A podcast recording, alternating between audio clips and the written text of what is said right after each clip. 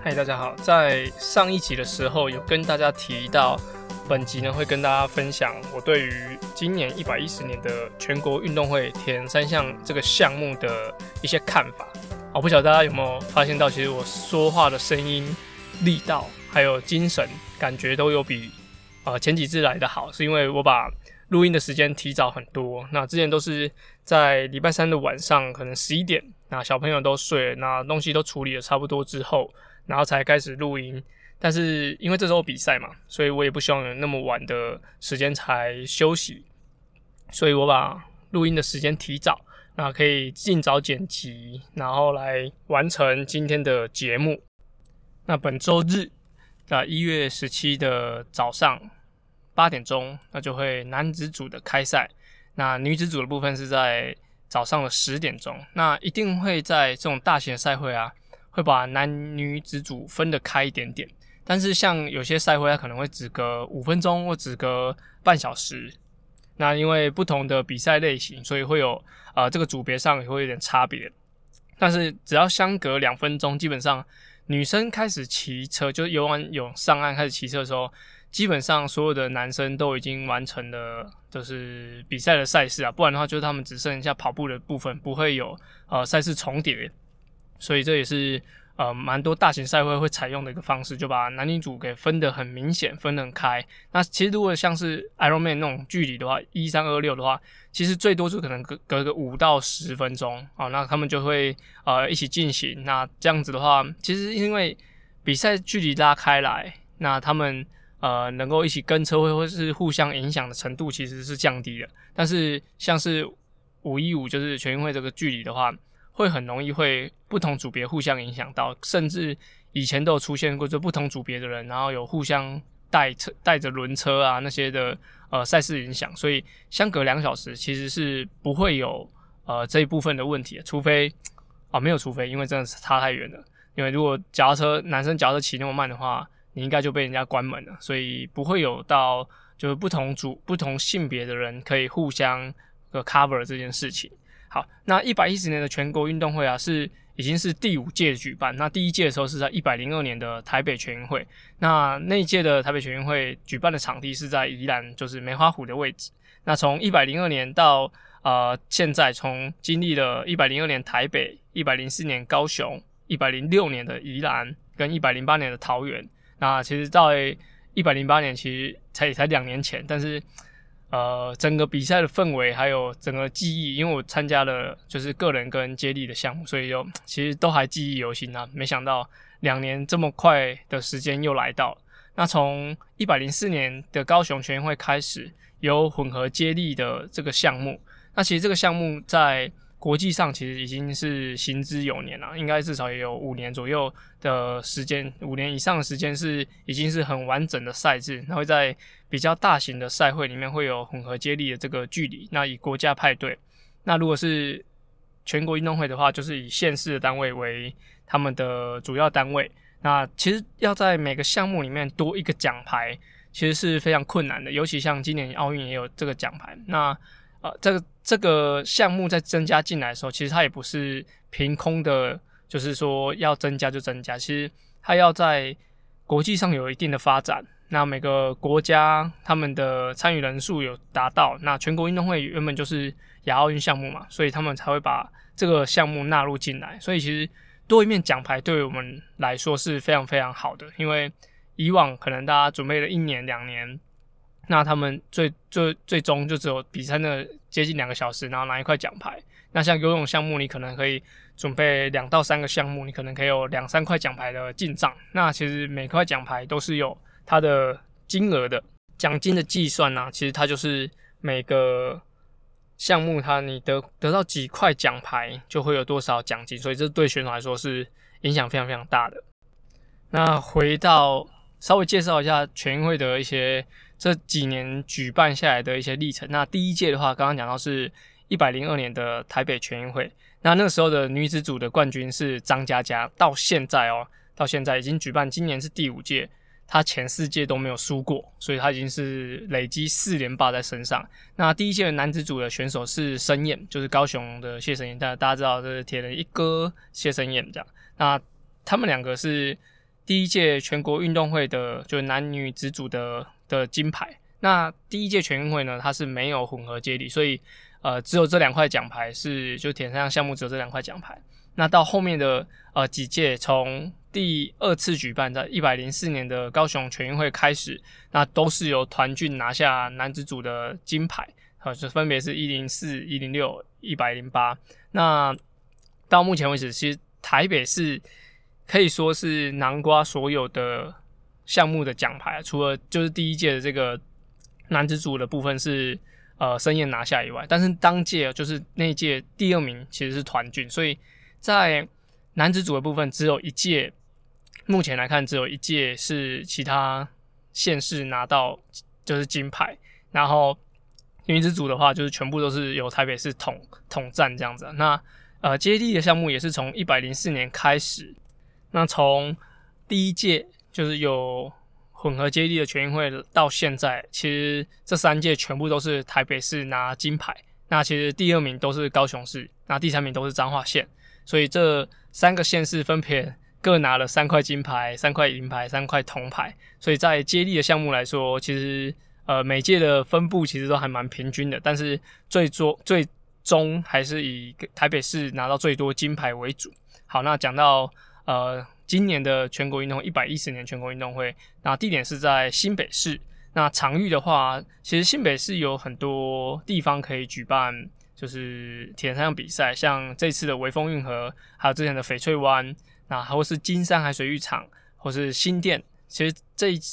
这一次的呃比比赛地点选在微风，我觉得是很恰当的，因为其实微风是我刚刚讲过那几个举办场地里面。应该算是最频繁举办赛事的地点，像呃新店的呃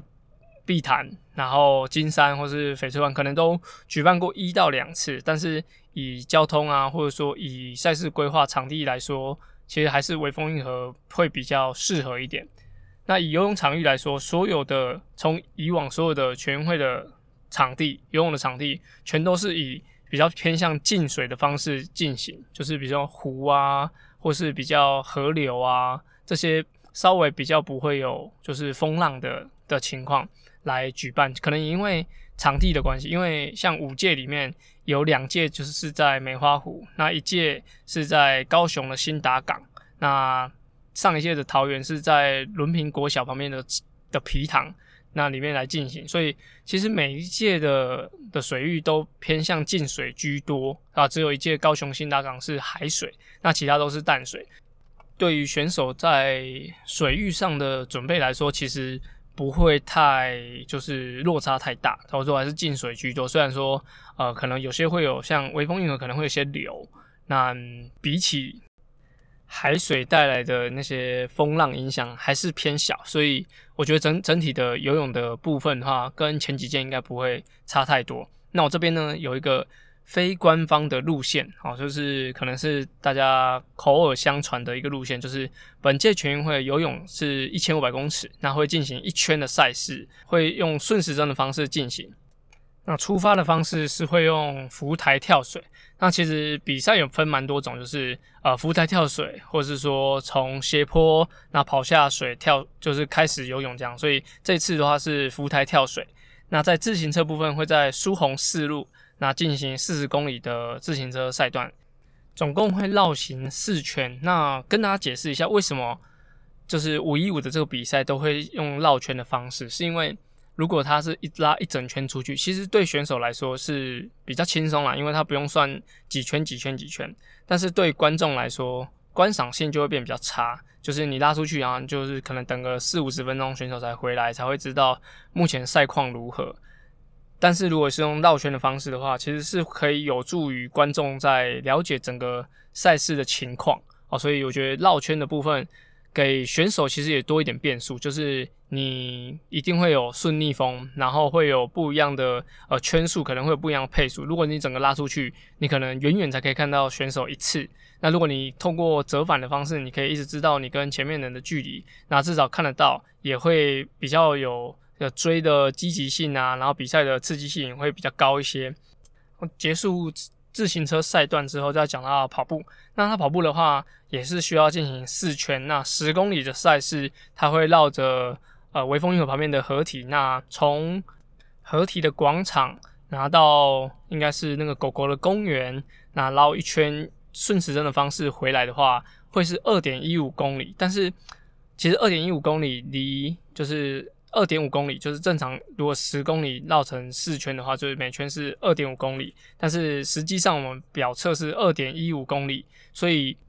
距离上目前看是不足的，但是可能要等官方这边什么时候会公告完整的地形图，然后才会看事事实上会不会再往旁边多绕一点距离，不然的话会其实会像梅花湖一样，就梅花湖大概是二点二、二点一公里，然后绕行四圈其实也才八公里左右，所以每个人的跑步可能都可以跑跑进三十分内，但是这是全运会的比赛，不太可能会让大家。用这种方式来进行跑步，因为这样整个算下来会少一公里左右，所以差距其实是蛮大的，所以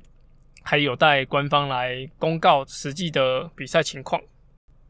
好，讲完场地的部分呢、啊，那要跟大家特别讲一下，所以刚刚有讲到，就是它是因为呃比赛的观看性，还有国际上其实都越来越多绕圈的比赛，所以其实绕圈的进行中就会有套圈的的部分会出现。那跟大家讲一下，就是第一名的选手啊，大概以往的成绩大概是十八分半，就是十八分半可以游完成一千五百公尺的游泳，那十八分半到十九分左右，啊，加上自行车，他们可能前面的时速都可以在四十到四十二公里，那进行十公里的话，可能会需要十四分钟二十秒，那所以如果你是游泳超过三十二分的选手。就是同场较劲哦，就是你可能游泳超过三十二分的选手，基本上你在这场比赛你只可以戴到泳帽哦，戴不到安全帽，因为只要自行车进行套圈的话，选手就会直接被请下来，因为套圈的方式会影响，就是前后面选手会影响前面人的速度，所以在比赛的时候就会有把别人抓下来这件事情。在一零四年的高雄全运会啊，那时候。它也是进行绕圈的方式。那那时候自行车一圈是五公里，所以它是进行八圈。那一届我记得游泳也差不多是十九分左右上岸，就第一名的选手。所以加上他一圈就是五公里的赛段，他大概骑 七分钟左右。所以游泳啊，如果游不进二十六分的话，就是一样是没办法骑自行车。我记得高雄全运会其实是所有全运会里面。就是完赛率最低的。我记得那时候有四十多位选手参加高雄的全运会，但实际上有完成比赛的可能到十二到十四位。那可能有十位选手是他游泳一上岸，然后骑出去就已经被人家关门了，因为第一第一名选手已经绕一圈回来。所以其实如果是一个呃你游泳项目不是那么厉害的选手，你没有办法在很及时的时间上岸。然后去骑脚踏车开始进行的话，其实你有很有可能就是基本上就只戴到泳帽，戴不到安全帽。那今年全运会是在呃微风运河，这个刚刚讲到是绕四圈，所以一圈就十公里。所以你要是想要在第一名选手还没进来之前把车骑出去的话，你就必须要游泳，呃，要在三十一分以内。对，因为刚刚算的就是他们有十八分，然后第一圈可以去骑十四分钟，所以加起来三十二分。那你加上你的转换速度，那就会影响你的就是出发的时间。所以你游泳如果游不到三十一分以内，你基本上你可能就上岸就会被人家关门。三十一分听起来好像还好，但是就是呃蛮多选手他的。呃，参参加的时候，他可能是用后面几个项目，因为参加全国运动会，他有男生有两小时二十分的时间限制，你必须要就是缴交这个成绩报名才可以报名比赛。但很多人的项目是游泳偏慢，然后他是利用自行车跟跑步把时间补回来的。所以，假如说你的游泳一开始都不够快，第一名的选手过来了，那你就可能直接下课了，就是你可可能连。啊、车子都不用骑出去，所以这是比赛中比较特别的地方。这是以往可能在全国锦标赛，或是说啊、比如说你比长距的比赛被套圈这件事情是没有关系，但是在全国运动会是会特别特别抓得很严的，因为它会影响就是比赛赛道上的公平性。在本届参加全国运动会有有参与报名的呃男子组的选手有三十三位，那女子组的话有二十四位。那在男生里面啊，有参加全程赛的只有二十六位，那女生的话参加全程赛只有十三位。那特别不一样就是这一届的混合接力的选手可以不用参加个人项目哦，所以男生有七位，女生有十一位是。专门为了参加本届接力而报名进来的，那我自己就是其中一个，就是我没有参加个人赛，但是我参加接力，所以在选手名单里面，他是呃，我都挂在 代表队的里面，但是我没有出赛在全国运动会的个人赛的名单。那这一届特别特别，就是这个规定来让很多年轻的选手是可以接触接力的。那以以往的前几届都是你可以。呃，你要报名全全程赛，要完赛，你才可以参加隔天的接力赛。所以很多年轻的选手，像十五岁的选手，他们根本就不可能完成呃全程这种五一五的距离，因为对他们身体的负担是比较大的，训练量也会比较大。所以这一届的改变会让很多年轻选手其实是有机会可以参加全运会接力这个项目，也让今年的接力队伍从以往的可能六队五队。增加到九队左右，所以其实这是一个好的现象，因为国际上本来就是呃接力归接力，然后个人归个人。那这样子的方式，我觉得是有助于年轻的选手他们直接参与全国赛事，然后增加经验，然后让更多不同县市的人、不同县市的基层选手可以先接触到这个国际的，呃，应该说这个全国的大比赛，然后让他们比赛不会怯场。那也增加经验，让让后面的选手可以衔接上来，这是一个我觉得算是一个很棒的一个决定啊！就以往一直在抗议这件事情，但是呃，可能碍于一些观念，或者说碍于一些政策，所以让啊、选手都必须要完成个人赛才比隔天接力。但今今年这一届比较不一样，所以在策略上也会有很大的不同，就是呃可能会遇到很多。呃，有比接力赛选手，他个人的比赛可能比到一半，他觉得没有什么竞争性，或者说，哎、要多留体力到隔天，然后就会把个人赛的放弃。所以大家可以关注一下，可能在个人赛的弃赛的部分可能会偏多，可能大家可能骑完脚踏车就不会进行跑步的比例，我想会比以往都还来个高很多。好，前面讲完赛会的一些资讯，那接下来要跟大家。呃，分享我自己对于就是男子组、女子组跟混合接力的一些看法。那男子组的部分呢，其实看完名单，我大概知道，就是前几名大概是团俊、子毅、威凯、嘉豪、威志、陈泰，然后还有几位其他选手。那前面这几位其实都是呃在前几届都有很好表现的选手，除了子毅以外，子毅今年升大三，那他在。去年的上一届的时候，他还刚升大一，在一些赛事规划上可能还没有要比全程，所以在个人组的部分是没有是没有参赛的。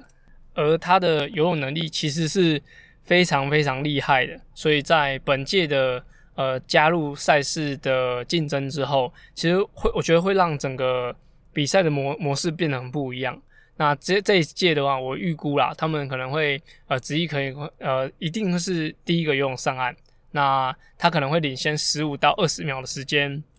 那后面的话可能是呃，团俊、那威凯、威志、嘉豪、陈泰，还有其他的选手会陆陆续续上岸。那在前面第一圈，也许大家都还会是在 各自领旗的一个情况。那在后后面可能二三圈会有一个呃集结。能力相近的、距离相近的选手会集结，然后到第四圈可能还会在一点不一样的变化，可能会有人呃攻击啊，或者说有人特别守住自己的体力，那在后面休息这样。那到跑步的赛段，我想可能第一圈下来，可能大家彼此会差距可能二十秒左右啊，就是在看得到的范围内，然后来进行跑步。那最后呢，其实我还是预测。呃，团军还是会拿第一名，那也许子毅可以拿到第二或第三，那嘉豪、威威凯都可以有可能有前三名的一个成绩，那后续的选手可能就呃会有就是依序这样排下去，但是我就没办法预估可能第五名以后的一些情况，所以这是我对于男子组的一些看法。对，因为这次的呃微风的自行车赛段其实风势很大，所以。在整个决胜负的点，我相信在自行车就会看出很大的一些端倪，就是你如果是自行车的成绩表现真的是差太多的话，那你可能直接已经定局了。就是比如说你跑步，呃，你要追一分半、两分钟，其实是除非是选手出了什么大状况，不然的话，呃，全运会这种比赛一分半以上的距离，我觉得是非常非常难追的。所以，呃，这也是大家可以观赛的重点，因为本届的风势很大，而且他们出发的时候已经是八点了，所以在太阳的部分可能也是一个很大的考验，就是温度上。那最近有下雨，也许温度会较低，但是不知道比赛的当下会如何，所以呃，温度跟风势是影响男子组比赛的一个很大的重点。OK，那这是我对于男子组一个简单的探讨。好，但因为其实变化实在太大，所以没办法做出一个很完整的定案啊，就只能说大概这是我大概预测的一个方式会进行。那特别讲一下男子组的部分，其实蛮多有一些。呃，各县市比较高龄的选手，好，以高龄来说，我就以三十岁以上就算高龄好了。那高龄选手其实也蛮多。那特别跟大家提到一个，就是我们的谢老板啊，谢汉林。如果你有单车托运过的话，你应该知道那个跟我们一起爱运动会有个谢老板。那其实他也是呃我们北体的大学长。那他本届也有参加，原本他还公告说说，哎，他他知道我有参加，然后说，哎，我们两个要继续一起轮车啊，然后我们再一起站上。啊，前八名的位置啊，或者说最好可以站上颁奖台之类。可是我默默跟他讲，哎、其实我只有比接力，那我们可能没有办法一起呃合作这样，然后他就有点懊悔这样。但是我觉得他也是呃非常努力的一个大学长啊，到现在都还在拼搏。那前阵子看他练习状况也都不错。那如果你在比赛中有看到谢老板，你再帮我跟他说个加油这样子。好，再来是女子组的部分，女子组的话。呃，佳佳就是挑战他的五连霸，其实是一定是势在必行的。那在上一届的第二名雨嫣，雨嫣其实在呃整体的表现上，比如游泳、骑车、跑步，其实都具备很好很好的水准。那上一届就是主要是最后可能两百公尺、三百公尺的终点冲刺，佳佳表现的比较好，然后他又拿下呃上一届的冠军。那这一届，我想。啊，大家又多多了两岁，那每个人的生活训练啊，每个人的压力又不同。那郭嘉琪还有张启文，他们其实都啊，我想他们四位选手一定会咬得非常非常近，而且都是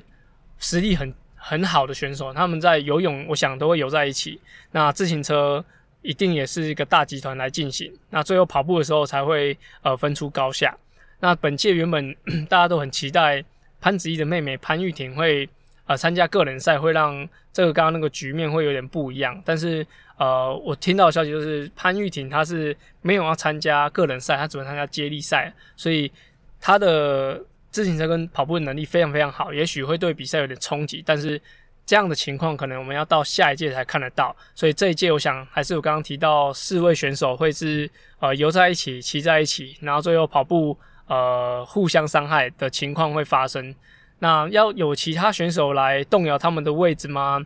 我觉得相较比较难一点点，所以就会呃，他们四个会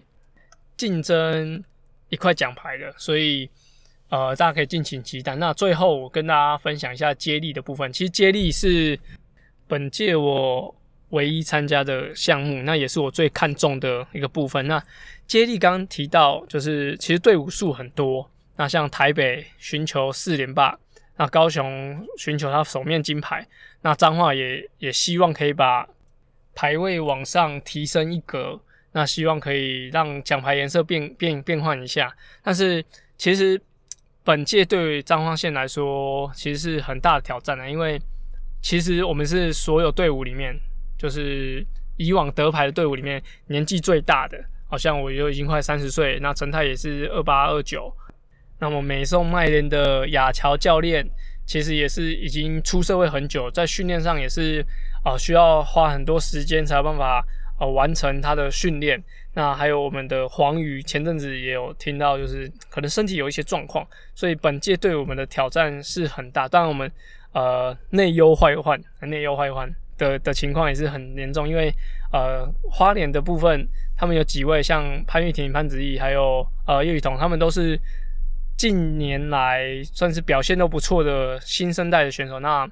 其实接力的队伍其实很吃，就是每个人的平均能力，所以稍微弱一点点就会差非常多。所以每一棒的平均值是很重要的。像我们本届可能没有以往的来得好，那我们就是蛮多的选择，就是放弃个人赛，然后来力拼接力赛的情况，希望让这个落差可以降低一点点，然后可以。继续保持我们都有夺牌这件事情，但是花莲实在真的是来势汹汹，呃，每每一个每一棒的选手都非常厉害，而且高雄、台北他们也保持的很好。那对于我对其实真的对于这次的接力来说不是那么有信心呐、那简单来分享一下，我觉得这次比赛的的赛况会如何？像。呃，像台中其实有几位小选手也是蛮厉害的。那桃园也是准备很久，所以在第一棒的部分，我觉得台北、高雄、彰化，那可能花莲、台中可能会集结一个小集团，那后面的也会有一个小集团来进行。那到第二棒的部分的话，我觉得就是应该就是一个能力的分水岭。像第二棒以往台北市都是排嘉豪，那高雄的话不晓得他们会把位置放在前面，或是放在后面。那我们彰化永远的第二棒就是陈泰。那花莲如果是把子毅放在前面的话，他们可能就会拉出一波优势，然后来让他们在前两棒都会占有很好的位置。那其他县市的，也许他们是呃第一棒女生厉害，然后第二棒男生可能会有点实力的落差。但我觉得到前面四棒结束之后，可能还是会以台北、高雄、花莲、彰化的的这几个排名，然后来进行。那第三棒是我觉得整个赛会最关键的，就是女第第二次的女生。那女生台北是以前都是排婷婷，那她的个人计时非常非常好，可以拉出很大很大的优势。那高高雄的不论是呃佳琪奇文，或是说雨嫣他们来担任第三棒，我想他们也是可以给他们队伍上一个定心丸。那其他县市的到第三棒其实都已经是，呃，我觉得实力有点落差，所以呃拉开来来说，我也讲不定说花莲会是呃排在前面，或是我们排在排在前面。那到呃第三棒基本上都已经是一直在个人计时，个人计时，所以就是游泳、骑车、跑步都会独立来进行完成这个赛事。其实到第三棒已经是我已经评评估不了说。到底什么位置，或者说什么人会在呃前或是后？但是到第四棒的时候，我想每一棒可能都会差到两分钟左右，所以怎么样去追击，或者说怎么样去保有自己的领先位置？我想，如果是像彰化县想要再夺牌的话，第三、第四棒是非常非常关键，因为前面两棒以往都会互咬咬得很近，那第三棒像我们的黄鱼可能会在游泳上面的落差。那包含我自己在游泳上也会落差，所以在这个接力的情况下，我想第三、第四棒可能会是左右整个成绩的很大很大的关键。对，所以我自己最近的练习也是皮绷得很紧啊，就是不论是个人计时能力，或者说游泳的一些短距离的加速，其实都希望做得更好一点点。那这是我唯一讲不定的地方，就是我讲别人可能可以讲的头头是道，或者说评估的很好，但是 讲到自己的比赛，或者是说自己的情况，其实有就上百种的情况会发生。那我也想想过，可能我要呃后追去把前面的人给抓回来，或者说我需要呃 hold 住我的速度，不要被后面的人来狙杀我这样。因为刚刚讲到，就是子怡如果是在花莲的子怡如果是在第二棒的话。他可能可以把优势拉开，那我第四棒我就是要面对他们的第二个男生，第四棒男生。那如果他把顺顺序颠倒了，那等于说我有可能在呃自行车或是跑步的项目就要被子毅追杀，这样，所以这都讲不定，也也有很大的变数，然后来就是可能左右大家的成绩这样，所以我觉得本届是真的是很刺激啊，因为以往。在参加接力赛的时候，其实我们都是胸有成竹的。但是整本届真的是有点气势偏弱啊，因为呃，可能刚刚讲到年纪增长，然后呃，花莲的这个县市的选手实在很厉害。那其他像高雄、台北都有很好的表现，或者说很持续在训练，所以每一届有不一样的挑战。希望本届是一样可以带奖牌回家，然后完成这一次啊。呃准备很久的全国运动会。好了，这这大概就是最近准备的情况，还有我对于全运会的看法。其实蛮紧张的，因为不是说呃这么有把握，因为可能也因为很久没有比赛，很久不知道大家实力如何。那彰化县的情况又是嗯、真的不是那种能力很好的，那真真的就要靠我们的经验才可以去去 cover 过来，所以我觉得这是充满挑战的一届，也感觉到特别的不安吧，所以。呃，所以录了录的时候，其实讲的还蛮焦虑的，也希望就是下周一的比赛有好的结果。好，那本集就到这边，本集没有卡卡版呢。如果你有想要来现场看比赛的话，其实